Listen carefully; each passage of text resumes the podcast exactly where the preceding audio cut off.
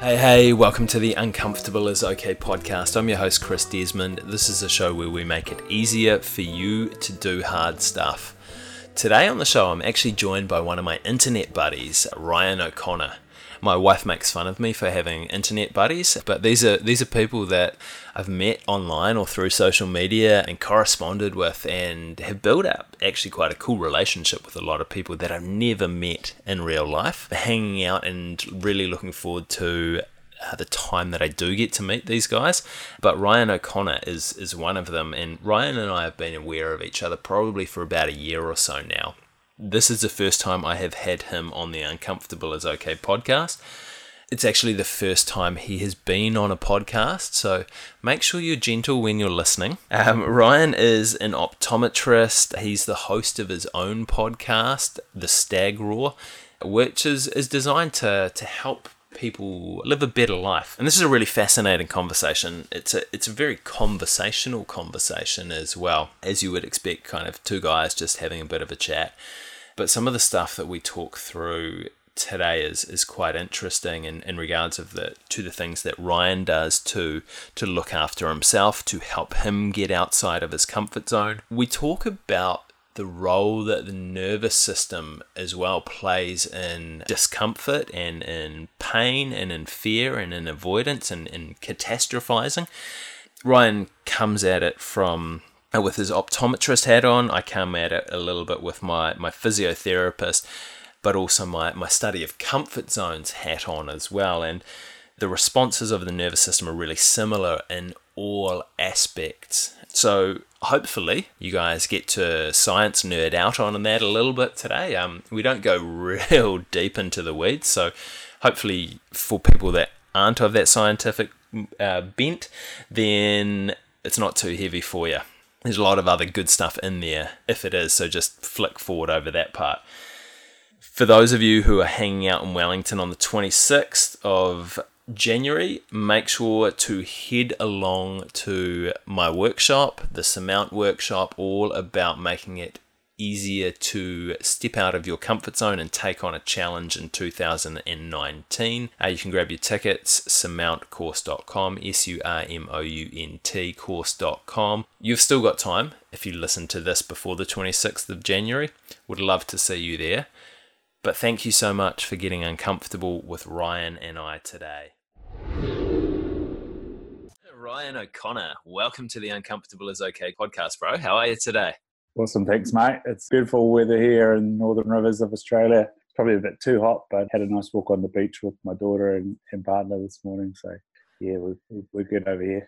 Nice, nice. And you're usually on the other side of the microphone asking the questions. Have you been a guest on many podcasts before? This is my first time as a guest. Yesterday, I recorded uh, some questions for somebody, but that was that was pretty easy because it was just here's your prompts and go for it. But this is yeah. the first time actually having to uh, answer some questions in person. They're just going to be fired at you without thinking about it. nice, mate. I'll I'll try and be gentle for your first time. Let's let's start things off. Let's let's go easy, bro. Where were you born? Where did you grow up? I'm from Invercargill, so we sort of lived in a small house till I was about four, and then we moved out to a semi-rural area of Invercargill, which is called Ototara or Utatara if you if you're watching the news. Um, and yeah, we had two acres there and, and some sheep, and we were surrounded by bush and pretty good natured neighbours that let us go out and climb their trees and, and, weren't too worried about a bunch of kids running around the neighbourhood and, and had some good neighbours over the road who again had a big paddock out the back and you know it wasn't really farmed or anything. We just sort of go out the back and make huts and play war games and yeah, it was it was pretty loose and through high school, just yeah, really focused on sport. I was, I was a swimmer for a while and sort of gave that up to concentrate on playing soccer and, and water polo and small town places sort of ended up playing with adults to get good competition, but it was definitely easy. Five minutes from anywhere, and you could do a lot while you were there. So it was really good times. Mm, yeah, and I mean, I think I probably had a, a similar upbringing to you, living in kind of semi-rural New Zealand, a little bit out of a few towns. I was born in West Auckland, but that was the 80s. So it was still yeah. like West Auckland was still real rural. Eh? We had a creek and some bush at the back of our house. So I really understand what you mean about kind of just being out, able to go out and make huts and, and, build things as well. And I think like that sets you up for just to have a massive appreciation for nature and getting outside your older years as well. Yeah, it'd be interesting to see if kids that grow up in really urban environments at the moment, like what effect that has on them as they become adults. I'm an optometrist, and so that's one of our biggest concerns is that this massive urbanization of the population has meant that everybody's spending way, way more time in, inside.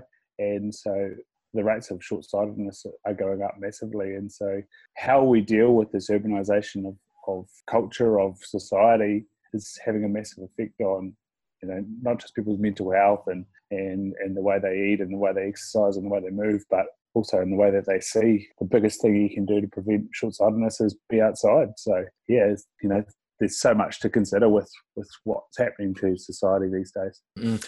I'm going to loop back around to chatting about sort of upbringing, but from a like a, an optometrist point of view, like with the urbanization and the time inside, is that short-sightedness is that brought about by just training our eyes to look at things at a close distance? Or is there and actually what we can do is kind of go and retrain our eyes to get better at distance view uh, vision afterwards? Or is once it happens is that something that's irreversible?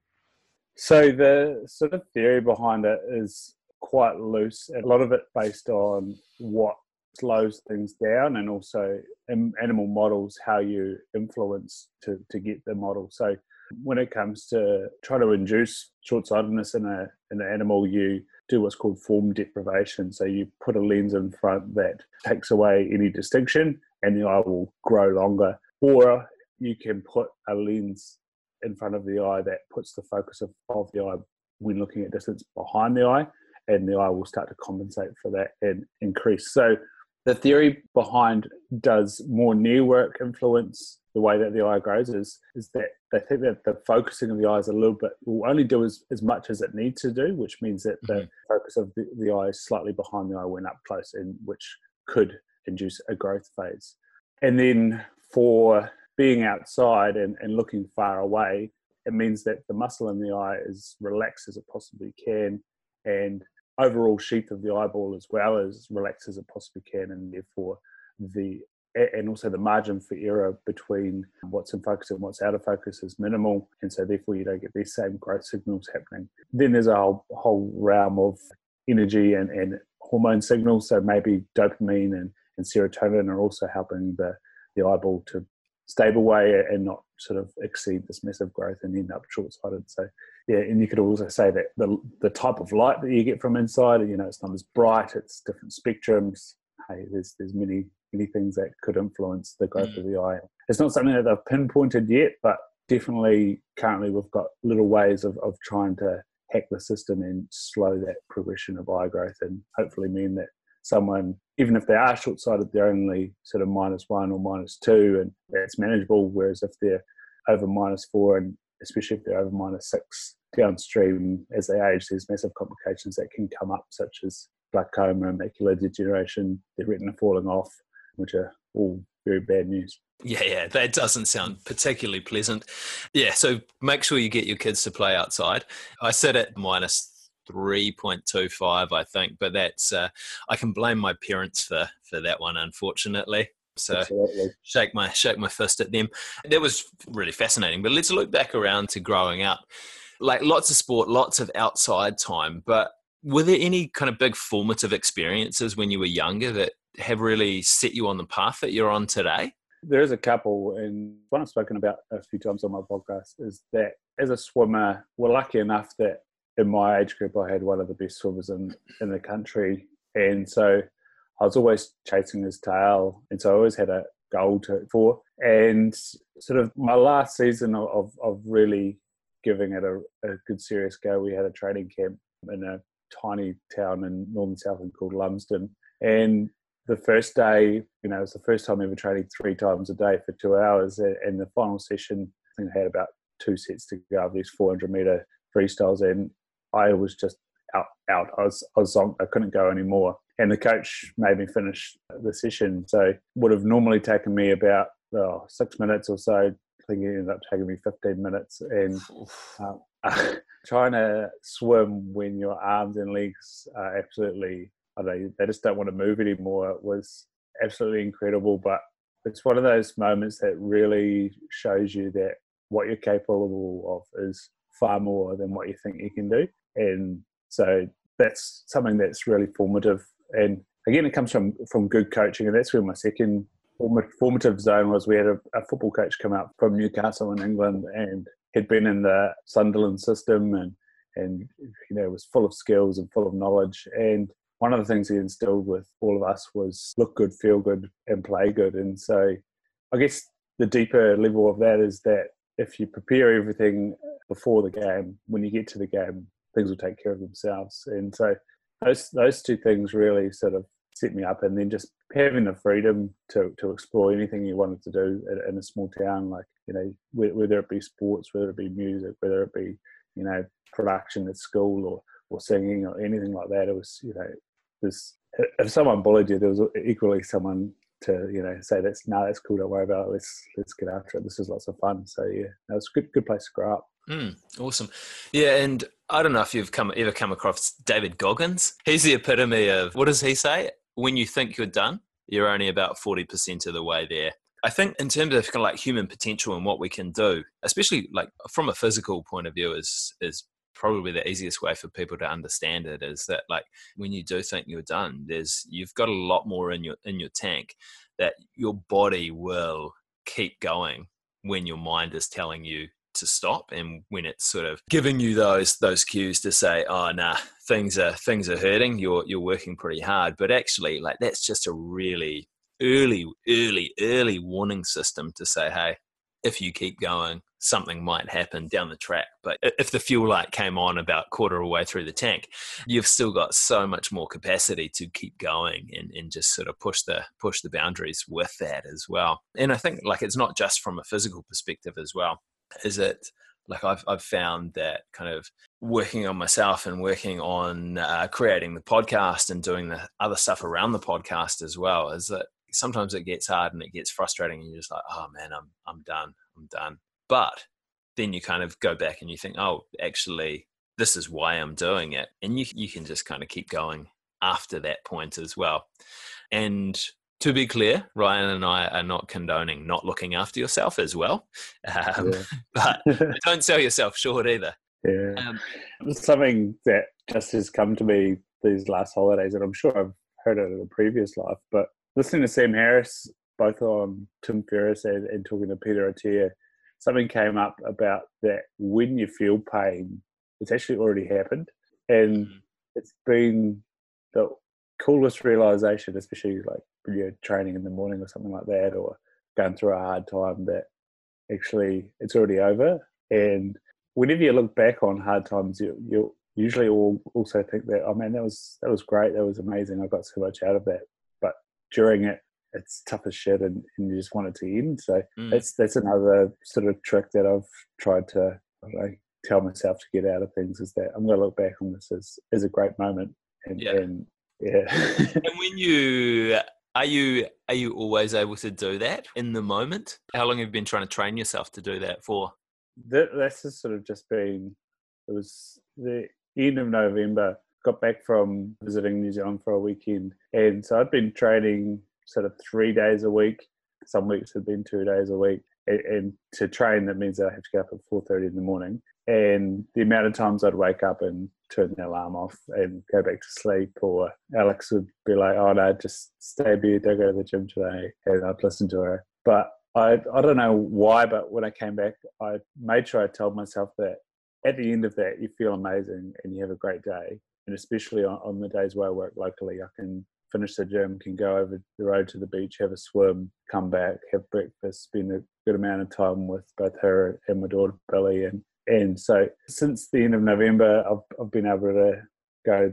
Feels hard right now, but at the end of this, when I look back, is that was awesome. I'm so glad I did it. And then yeah, just over Christmas, New Year's, when I heard that if you're experiencing pain, that stimulus has already happened. So yeah, it's, mm. it's all pretty all pretty new and, and something that's been been good. Yeah, that's a that's a cool way to look at it. Actually, that that it has whatever it is that has caused your problem has already happened. And like I, I see that quite a lot in my work as a physio is that people have this have this pain and have this injury and then there's so much anxiety around that pain and emotion wrapped up in it post injury that i mean probably 50% of the people that come in and see me it's just purely kind of anatomical injury it's fine you you get them through it and then they're away laughing. But that other 50% that there is that anxiety and that emotion that's wrapped up in that pain it just slows everything down and creates like a prolonged period of of rehabilitation or i love the word catastrophizing about the injury and about the pain that's happened. And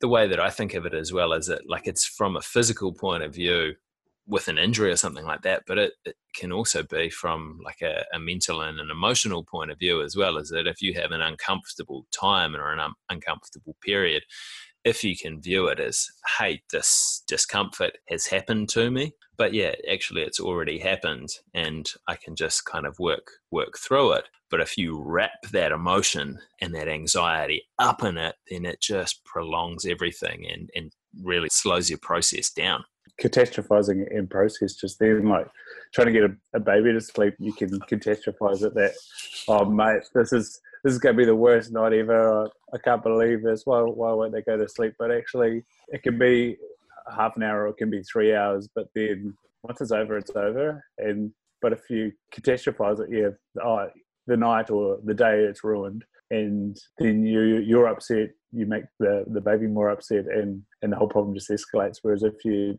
as you said go back to the processing go right so i need to go through these you know there's about 20 things but through these things and see if one of them is the problem and you, off more often than not you get there and it's back to normal and you're like, oh, actually it's okay yeah, I feel you on that one, eh? But sometimes in saying that as well, you just need to put the baby down and go away and take five deep, deep breaths and then come back to it, because it's hard to remove that emotion sometimes when yeah. you're still in that situation, eh? But bro, let's jump right back. This is this is a very kind of Tim Ferriss style one. This one, just jumping all over the place. But let's go back to school. Why optometry? What what led you to that field of study? Mate, I consider myself exceptionally lucky in that at 12 years old, I knew what I wanted to do. When my younger brother, he's two and a half years younger than me, was in kindy, I don't actually know why, but I think he was quite a bit long-sighted and might have had a little bit of astigmatism, and so he wore glasses just to make sure that his visual system established. And when he was eight, so I was, and I was, that can't be right, must have been about nine or ten, and I was 12. I went in and saw his exam, and I was like, "Holy cow, that's that's so cool!" I think I might do that. And before that, I'd, I'd wanted to be a, a teacher in Queenstown so I could take the class skiing every day. But um, and I wanted to be a fireman before that. You know, just all the typical kid things. But then there was something that was really I don't know captured me about the way that series of tests and I was you know my dad's a physicist a physics teacher and my mum she's a laboratory technician so I was always interested in science and things and, and basically through the science exam you could give somebody a treatment and hopefully solve a problem. And it's not until I finished university that I realized that what drives me is improving people's lives. And that's what I've written down as why I do stuff. But yeah, at 12 years old, I saw this thing that was really cool. It involved lots of science, involved seeing lots of people. And I think at a baseline, I'm an extrovert. You know, you probably need to be to do, do a podcast, but you got to interact with lots of people, help lots of people, and, and change change their life potentially. And so from 12 years old it meant that I had a prescribed path in life and, and I just pursued it. So yeah, I mean through school doing sciences and, and in junior school, you know, there's only one science. So I got to do things that I enjoyed like woodwork and metalwork and graphics and all, all that sort of those sort of things. And then come come senior school, really knuckle down on those those subjects. And it didn't all go to plan though. Um, went up to university, and that's probably one of the the downfalls of living in a place like Invercargill to breeze through school and know I'm doing pretty well and then got to uni and it all hit that hey there's there's a lot more to this when you do an exam especially when it's worth 40% and and you show up there having read over your notes thinking I am prepared for that and yeah, you end up with 50% for 40% of your mark and basically ruins the rest of the year for you. So that meant going to Otago and, and having a good time there and, and doing Bachelor of Science and, and looking at I did anatomy and, and reproduction and development and, and neuroscience. Um, and then, yeah, went back to Auckland to, to carry on the journey of, of becoming an optometrist. Nice, bro. And like, I'm interested in the purpose as well. And actually, you know that at the moment I'm writing in a, uh, a daily Stoic journal that, mm. se- that that Secret Santa bought me. And, and today, that the question was, "What is your purpose?" And I was like, "That's interesting," and and it's something I've been thinking about for a little while. And the kind of overarching stuff to be a great dad and be a great husband and be show up in relationships for for other people but like just thinking about it and as you say yours is to to help people and I've kind of been thinking about that a little bit myself and what I've what I've kind of come up with at the moment, and it, it does tend to change, but is just to make it easier for people to do hard shit. That's cool. I, I got mine again. It's one of those sort of formative moments. I was sitting around um, in a flat in Auckland. I'd finished my degree. I knew that you know I'd got the marks. I was ready to go. I was waiting on registration. And originally, at the end of uni, I was going to go to Australia and work in Hobart. And for various reasons, I decided that actually maybe that wasn't the right thing to do. So I was looking for where I was going to work in New Zealand, and and my brother sent me a, had sent me a range of TED talks at the end of uni, and I didn't have any time for that. And then at that point in time, I did have some time, and I was watching through these these TED talks, and one of them was yeah around finding how do you find your why, and and it was there was sort of three steps. And it was basically working backwards through what Simon Sinek does. You know, how do you do something? I say, what what is it that you do? How do you do it? And then so why? And then through the sentence you came up with the why. And, and so I was going to be an optometrist. I was going to do a range of examinations to figure out a problem. And in the end, I was going to solve their visual needs and improve their life. And that's where I got that final bit, improving people's lives. So that was how that came about. And it was really cool in retrospect to look at what had, had, had, driven me through all, all of that and, and, the things that I sort of did, and, and, then probably some of my weaknesses and being a bit of a people pleaser. And, and it was just because I was constantly in pursuit of making somebody else happy, and, and that at times had probably been at the expense of my own happiness. But yeah, it was really, really cool, like you say, formative moments like that that change your trajectory. And back to what we were saying before about, you know, hard times, you've got to try to connect back with why you're doing it having a strong why. And I'm, and I'm reading chapter one by Daniel Flynn, I think. From, yeah. yeah, that's it. From Thankyou. And, and that's one of the, the topics that keeps coming up is, you know, three years of massive kickbacks, but he was strongly connected with the fact that he wanted to change poverty and he wanted to help people get access to clean water. And so no matter what happened, he was going to achieve that goal despite all the pain. Yeah.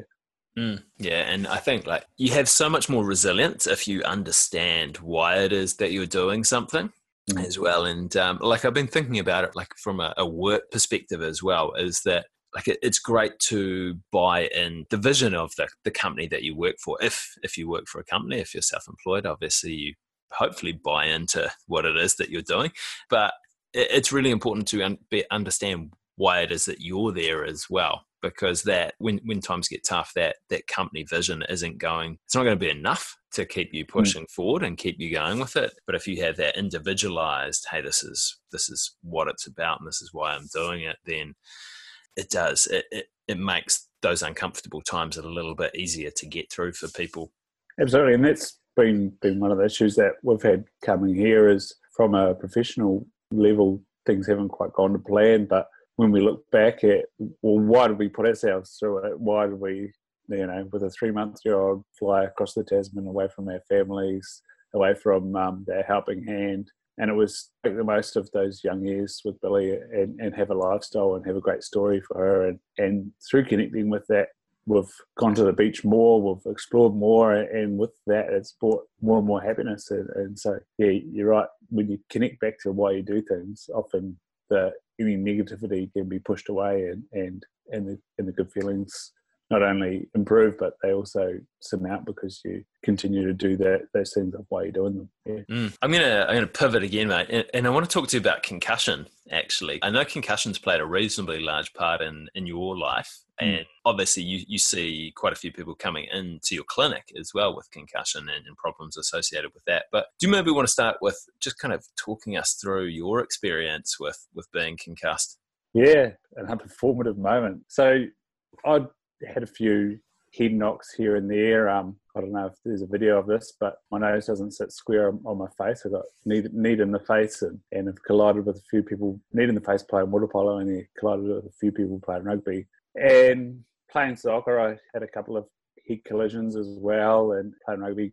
Drop, you know, have the legs taken out from under you, playing, um, going up for a high ball and land on the ground and, and get that sort of dizziness and, and shimmer in your in your visual field for the day. And whiplash, all the, all those sort of minor ones. But two years ago, I collided with somebody when we were in an attacker and I was going pretty hard, and I got hit in the temple. And it was one of those moments where the whole world went empty, and I tried to stand up, and I just couldn't do it. Uh, and I, I, sort of pivoted around on my hands with my legs, and I, I think it was that my vestibular system was just shot. I didn't know which way was up, which was left, and which was right physio came over and asked who would played the previous week, and I just said no, I don't know. I need to come, need to come off. And, and having dealt with it and, and known a little bit about it, I knew that what had happened was was not good. So went to the sideline and you know got asked to score a few times and just couldn't put it together. And my my girlfriend was asking me, you know, what did we have for dinner last night? And I, I couldn't remember, and I'd made it and crammed crammed it. I was like super proud. It was delicious. It was this massive cheddar platter of like small birds and stuff. It was it was amazing. I can't remember now. And yeah, and then so it was like right. So Waikato had thankfully um, initiated the blue card system, so I had to go and check in with one of the um, registered doctors um, in order to then start the recovery process from that. And so, yeah, went into the change rooms and tried to shower, and it took like so much concentration to be able to just like wipe your hands with the soap. And I was trying to text my dad and my, my gran, and like I could move my thumb, but I just couldn't. I had aphasia. I couldn't put letters to mean words all of a sudden, and and I, I was obviously had had a little bit of um, eye movement problem because I couldn't like follow along the directionality of, of the words.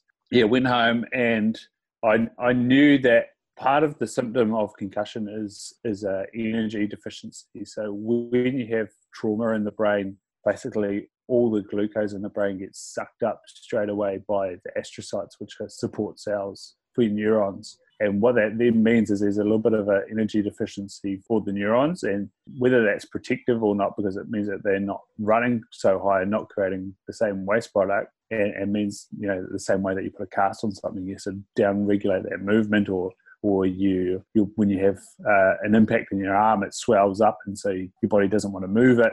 I think I think that's part of that. But I knew that yeah, the neurons in terms of long term are suffering from the energy imbalance. So I took another dose of exogenous ketones and yeah, we drove into into the doctor in 30 minutes. Now this might have just been that I was recovering a little bit and, and maybe the swelling was coming down or, or, whatever it was. But they do a test called a SCAT5 where they get you to try and remember random words and, and balance on one leg and and remember numbers and all these sorts of things. And I, and I passed it. And the doctor was sort of sh- shocked.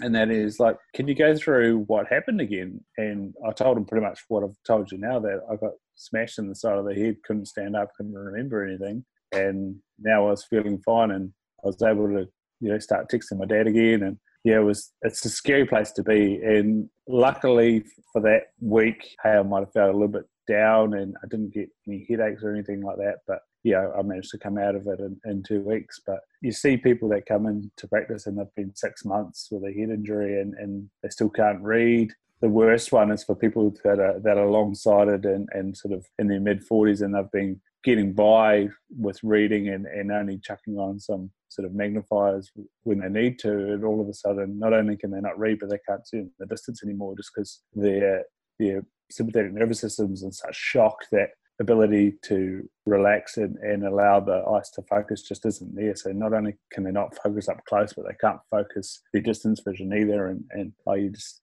your heart goes out to them. And, and like you say, it adds to the anxiety of, of the problem. And yeah, catastrophize, as you said, their, mm. their issue, and it, yeah. and it makes things worse. and the problem with that that anxiety and that catastrophizing is that it just it ramps up that sympathetic nervous system even more so, which prolongs the prolongs the problem. um, so yeah. it turns into a it turns into kind of a, a, a really vicious cycle. So, like when you're working with visual problems post concussion, are you getting them to do some stuff that tries to dampen down their nervous system? Mate, and it's the same for anxious children who come in with with reading difficulties, and you test all their movements of their eyes and you test their focus of their eyes, and everything should be normal, but they just can't relax enough to see up close. And it, I, the look on the faces of the parents when I do this is just you know uncanny. So I just will, will get them to try and focus up close or, or converge up close and they just can't do it. And then I'll get them to do five long breaths, really focusing on their out breath. And in terms of vergence, I can get them to bring whatever target is up to their nose and all of a sudden they can read again. Um, we do a thing called facility, which is what we do is it's basically eye press ups. So we get them to really overact their focusing muscle and really relax out their focusing muscle because that's two things that can sort of be locked in place. Whereas you might be able to see well in the distance and can't see up close, or you've been looking up close and then you can't look and see clearly in the distance. And just with a simple, you know, break in, in, in their nervous system by getting them to relax out, um, the thought is that by expanding the diaphragm, you stretch the vagus nerve, which is a big sympathetic nerve, and, and relax things out, that then overall it, it just starts to happen. And so that's one of the biggest things when it comes to visual training is actually first breaking through this anxiousness and, and, and sympathetic tension and tone so that then they can start to, I guess, prove to themselves that, hey, I'm not fully broken, I'm just in, in the state and and of course it can be quite tiring for some people. So initially you might start off with sort of you know one or two cycles of, of whatever exercise. But yeah allowing someone to make steps forward really helps them. And, and you know where I was in New Zealand we'd sort of schedule in a 10 week program. And, and by the second or third time uh, out of five people might be right and we didn't need those last two lessons. So and I'm sure it's something that you sometimes see with with physio that when you mm. prove to someone that hey, something's getting better or there is a potential to be better with a little bit of manipulation or whatever, then then they really take off. Exactly. And I think a lot of people's pain and problems, uh, especially people with persistent pain, is caused but by just that, that overactivity of the sympathetic nervous system. And the way that I think about it is that it gets trained mm. to be active all the time because you're consistently providing it stimulus. It's like you would get really good at lifting weights if all you did was go and lift weights. That actually it's almost trying to retrain that nervous system to allow yourself to relax and and to start to move a little bit better as well. And it's a very similar concept when you're i think when you're dealing with feelings of discomfort or especially the ones that have a lot of i mean discomfort is really normal and it's it's a natural phenomenon that we that we have.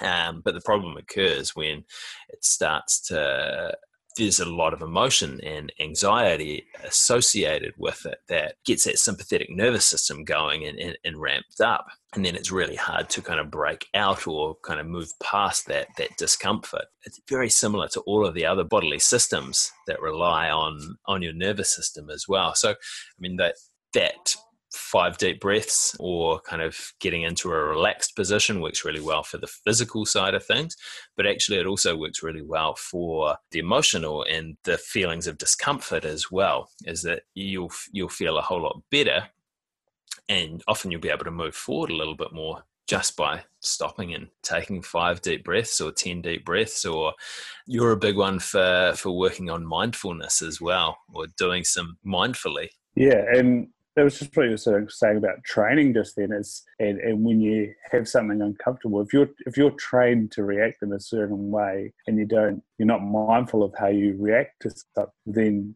when something bad happens or something uncomfortable happens and your immediate response is um, oh i don't like it i'm going to stop or um, i'm going to get angry or i'm going to cry or I'm going to get anxious and catastrophize this, then that's what's going to happen. But when you can sit there and and really consider how how do I react to something, then you open up a whole bunch of possibilities and a whole bunch of alternatives.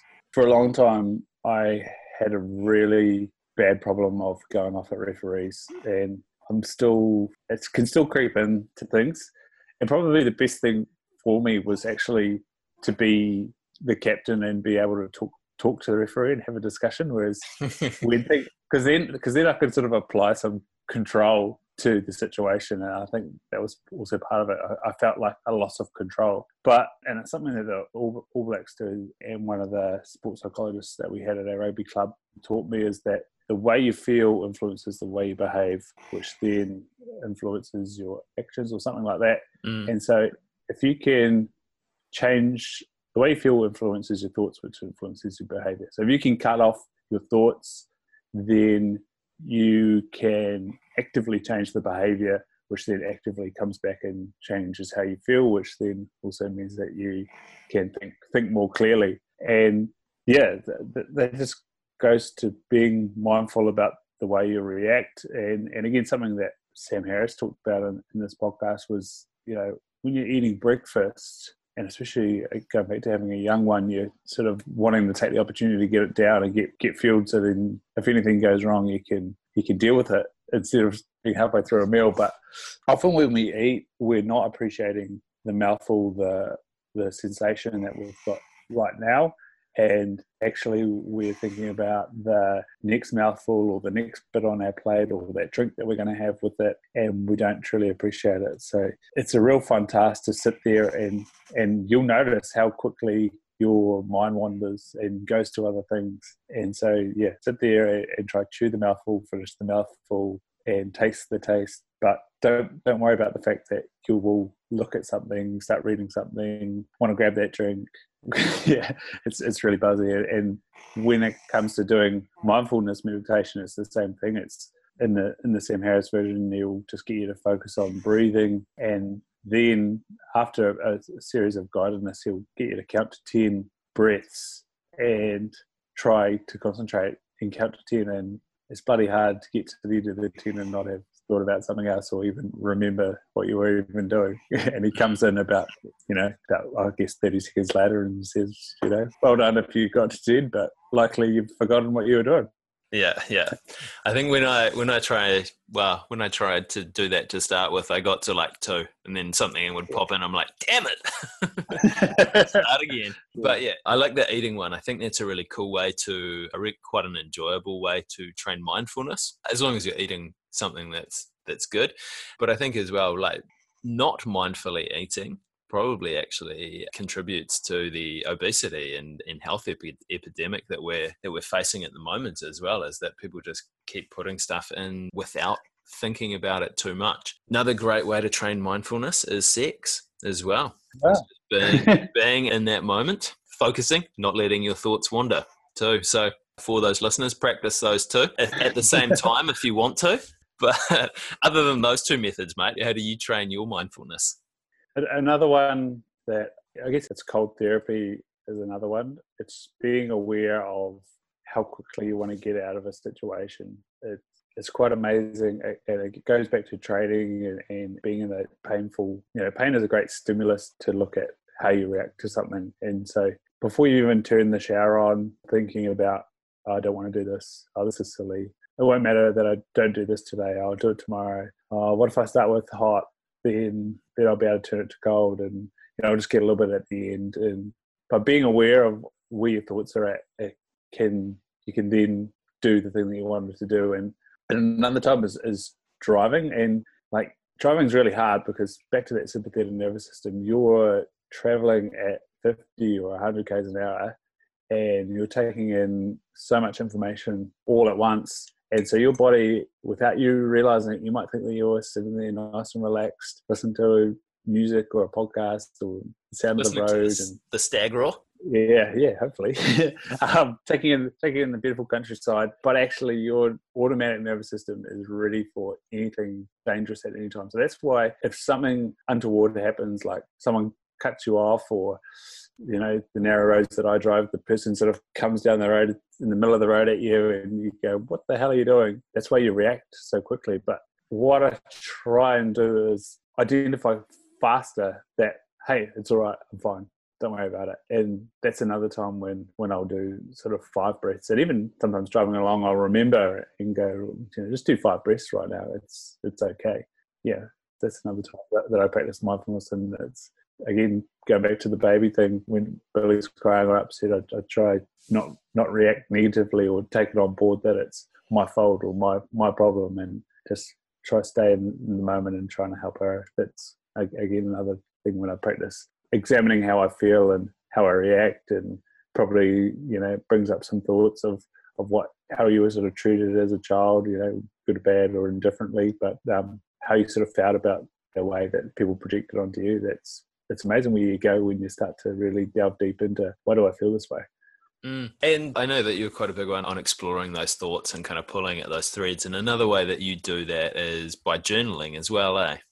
Yeah, so it's it's kind of like a, a mindset shift for the day. And it's the same with what I said about getting up and, and going to the gym and going to swim. It, it helps to establish a positive mindset. There's plenty of people out there say, you know, win the morning, win the day, or you know, importance of morning routines and all that sort of carry on. But I start off with writing the date, and it just gets me going. So writing the date. If you've watched the Richie McCaw movie, writing "Start Again," I think that's a powerful, simple way to to get things going. Two Tim Ferriss things: thirty thousand and eighty-six thousand four hundred. So you should live for about thirty thousand days, and there's 86,400 seconds in a day.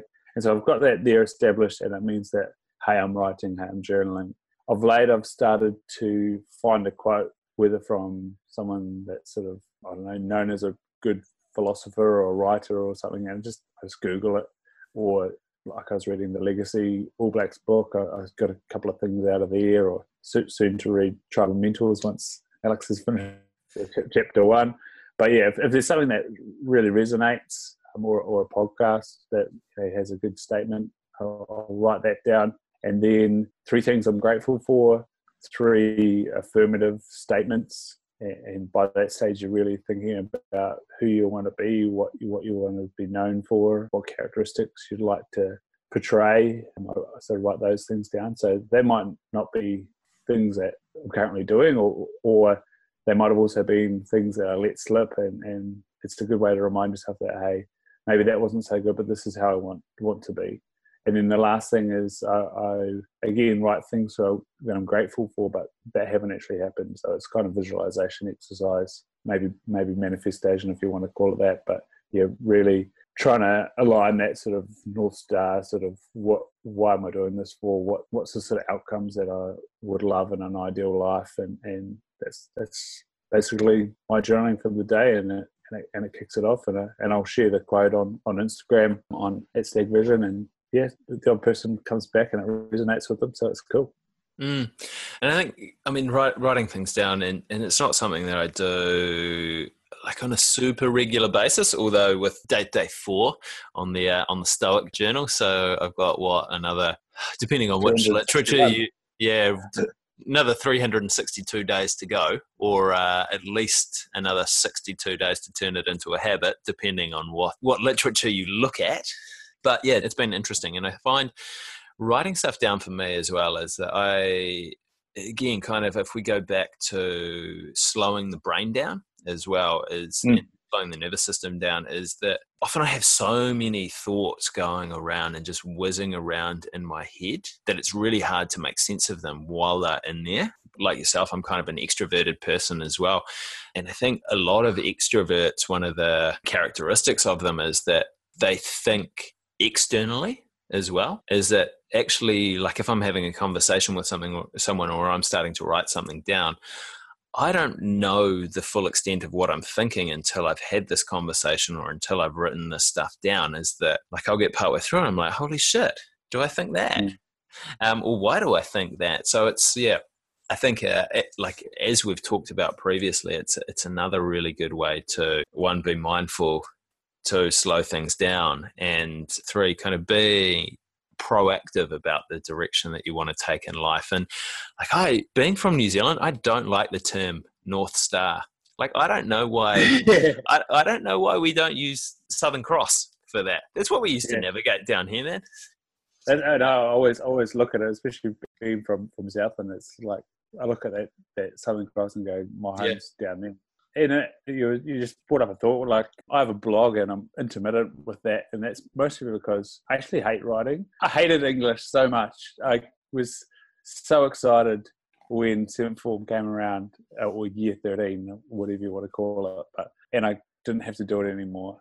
And then you get to uni and you've got to write essays, and it was just I don't know three hours of hell just trying to get thoughts out onto a page and answer the right question the right way. And and um, looking at my marks, you, you probably think that maybe I didn't write them the right way. But anyway, we got there in the end. But it's incredible when I start to blog. I basically will have a topic, and then I'll just go and all and it will only take me like twenty or thirty minutes, and I'll be on the page, and I will just be like, "Holy shit, where did that all come from?" And like you say, was that actually what I was thinking about? And so many feelings and, and thoughts and inputs just get out, and then I'll get Alex, thankfully, you know, she's amazing. She'll she'll edit it for me and then fix up all the grammatical disasters. As I said, I got rid of seven form English um, that that are in there, and then then I'll just put it out to the world. But yeah, it's it's amazing. Like you say,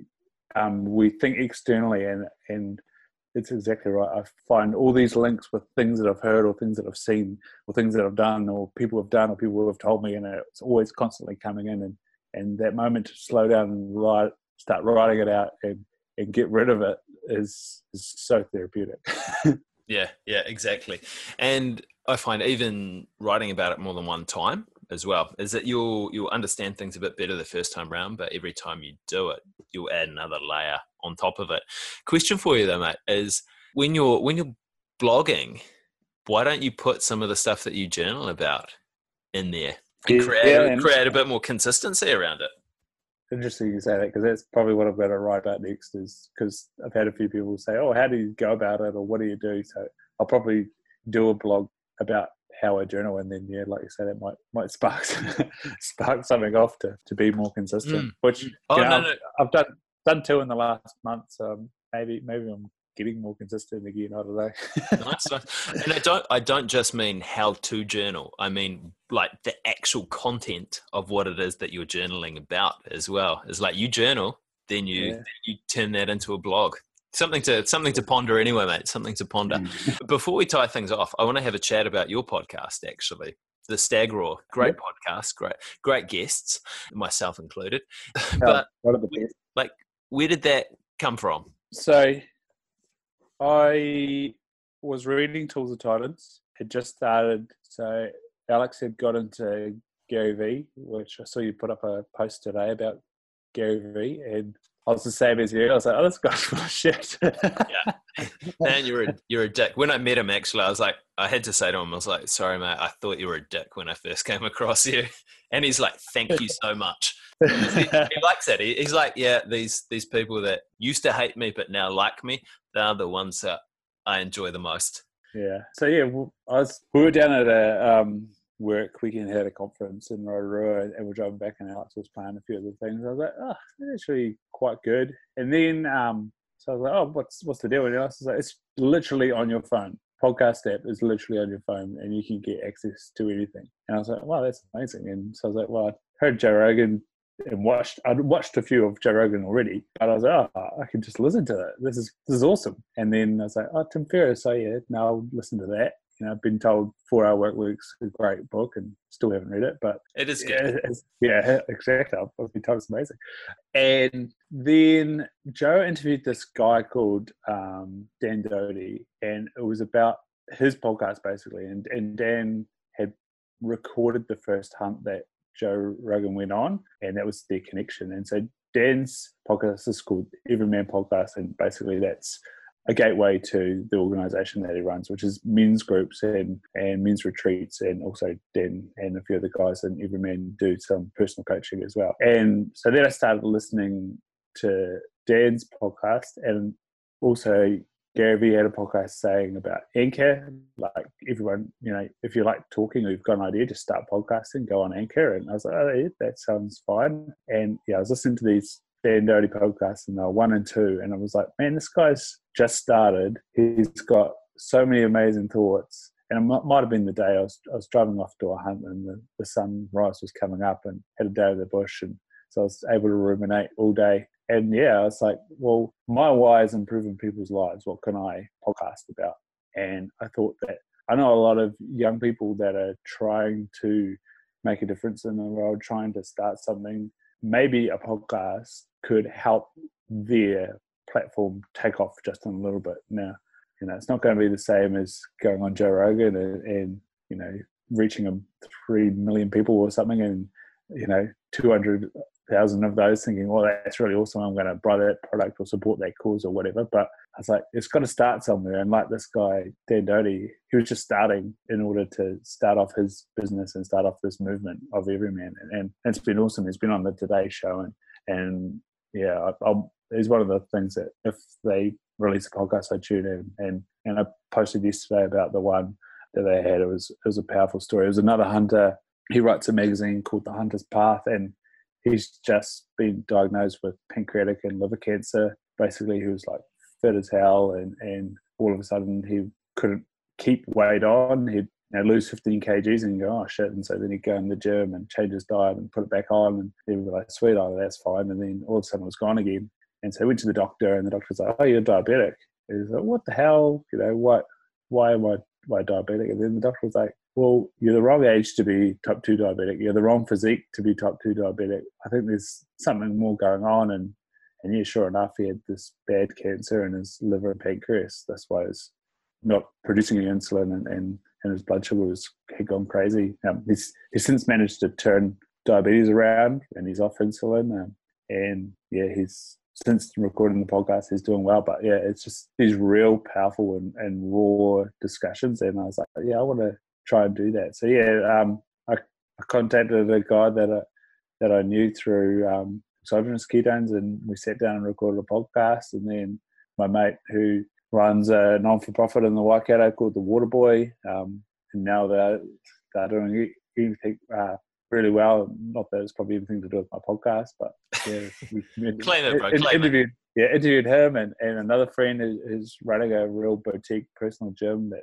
really focuses on like core movements and values in nutrition, interviewed him. And at the time, I was still involved with an organisation which now has also gone really well, Seed, Seed Waikato. So I talked to one of the guys from rugby there, and I thought he'd have a really good message. And yeah, just from there, I thought that I can help share someone's message to you know what was originally a small audience and one day hopefully will be a large audience and, and make a difference for those people and also selfishly get to interview people, prove to myself that you know there's not a not necessarily one way of doing things, and you know people that are less ordinary are always good to prove to yourself that hey, maybe this little idea that I've got in my head could go somewhere, and and the podcast serves two purposes, and that the people you're interviewing prove to you that there's another way, and doing the podcast as well, you prove to yourself that you know you can make make an influence and make a difference, and yes, that's what thought process happened behind it. And it's still just caught it on my laptop and and um, chucked through Anchor out to the world. And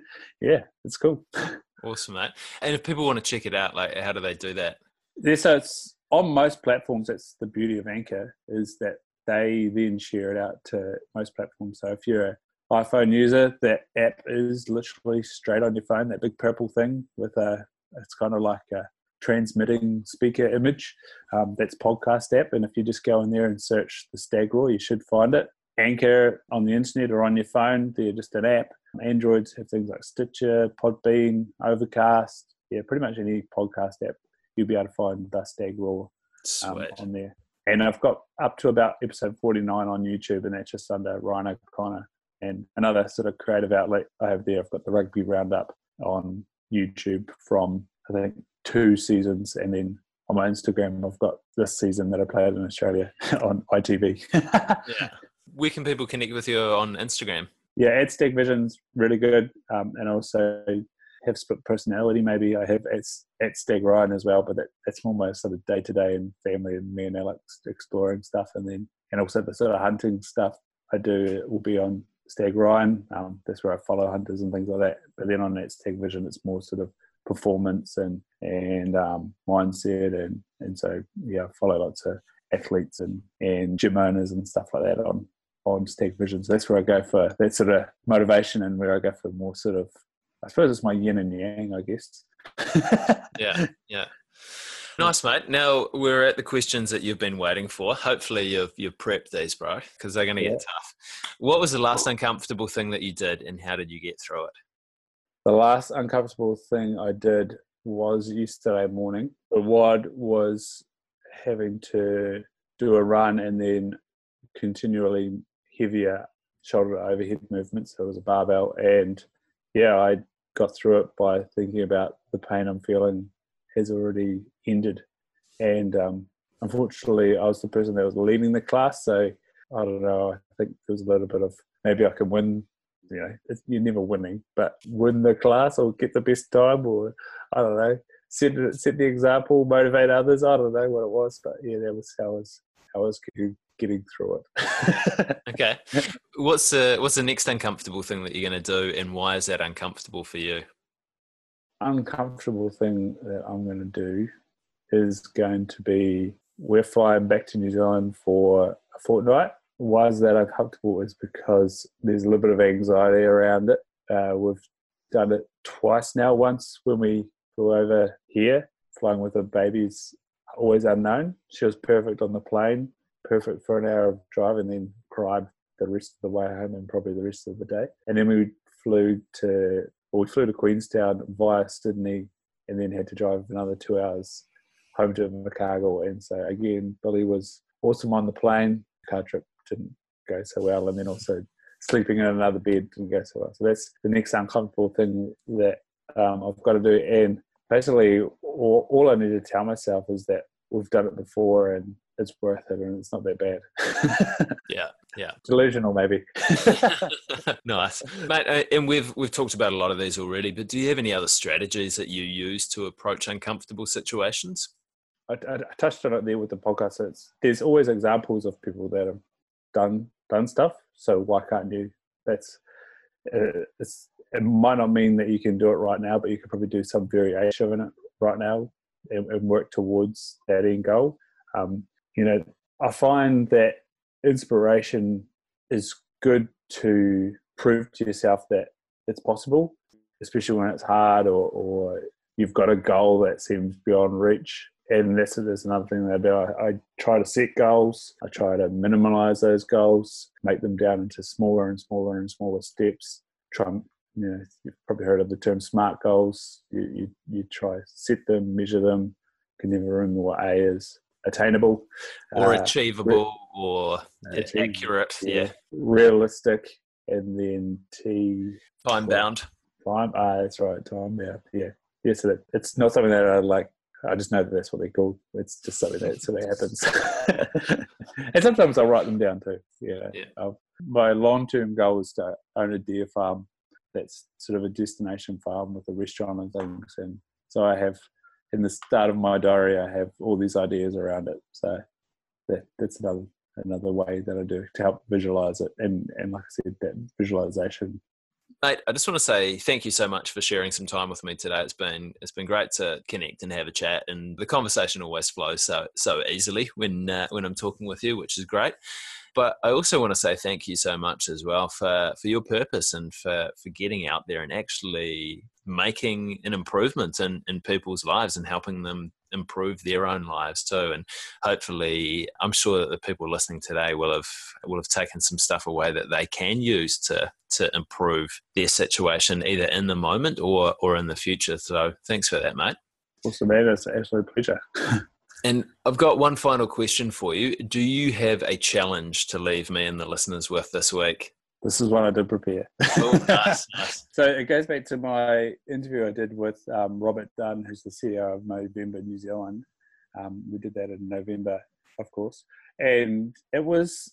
And it kind of also ties into being mindful and aware, and it's finding out the family history that you have in your family? Because it's a question that I ask in practice that very few people know the answer to. And the reason why I think that's so important, especially as guys, is that that allows you to be aware of, I guess, your mortality, but the finiteness of, of your everyday, the sort of everyday decisions that you make. It helps to give you an idea of, of what you're at risk for and potentially make changes that that uh, influence your future. So, for example, in the eyes, anybody that has a family history, a, parent with macular degeneration is 26% chance of getting it themselves. And so that's reasonably high. However, if that person avoids seed oils, if they try and eat around three servings a week of oily fish, they consume plenty of um, eggs and, and green leafy vegetables and orange and red vegetables, only a, a handful of raw nuts a week, you know, they can virtually eliminate that 26% risk factor. And like most things, if they don't smoke, that risk is, is really gone. And then even for the smokers out there, if they quit smoking within 10 years, their risk um, ratio has returned to that of a non-smoker. So it doesn't just uh, apply to eyes, but it applies to everything. So for one of the, the key things that drives me um, when it comes to diet and nutrition and health is that I lost my grandfather to type 2 diabetes. So I know that I'm at risk more of type 2 diabetes. You know, we're all pretty, pretty highly at risk of type 2 diabetes, but I have that in my genetic makeup. And so that's why I try to avoid processed carbohydrates, um, try to minimize easily digestible carbohydrate, uh, why sort of lean more towards keto, ketone, uh, ketosis and, and, and paleo way of living, and why I exercise and try to maintain a good body composition. You know, it helps to give you a why when you're in touch with what might be your mortality. And I, I think Tim Ferriss and it's in, it'll probably come up with, with in Daily Stoic. It's something that Ryan Holiday put, puts forward is that Memento Mori, great artists used to put a, a skull in, in their images, and, and people used to have a skull on their desk to know that this life is finite and, and we're all um, have mortality. And so it's what we do with today and what we do with our time that, that matters and makes it, you know, live a powerful and impactful life. Yeah, mm. that's what I'd leave people with. And a, and a challenge find out your family history. Mm, yeah, cool challenge, man. Cool challenge. Ryan, thank you so much for getting uncomfortable with me today. No worries, man. It was awesome. Thanks so much. There you have it, team. I hope you enjoyed that one. As I said, it was pretty conversational, reasonably kind of casual sort of conversation there.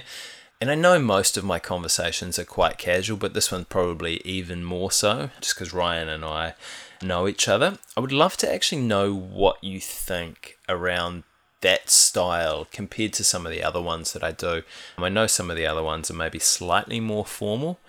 Where do you think you get the most value? Where do you enjoy listening the most to that? Hit me up on social media on Facebook or Instagram at Uncomfortable is Okay or on Chris Desmond on LinkedIn as well. I'd love to love to hear your thoughts.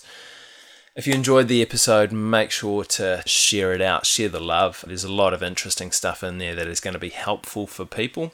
And if you're in Wellington on the 26th of January, I'd love to see you along at the Surmount workshop, all about making it easier for you to take on a challenge, step out of your comfort zone in 2019, take you through the process, we'll teach you the strategies, have a lot of uncomfortable fun along the way just to tie things off, thanks so much, Jylan. Awesome editing, mate. Thank you so much for Jeremy Desmond for the amazing theme music. You guys make this sound respectable at least, if not good. Um, and thank you as always to all of you for tuning in, spending some time getting uncomfortable with Ryan and I today.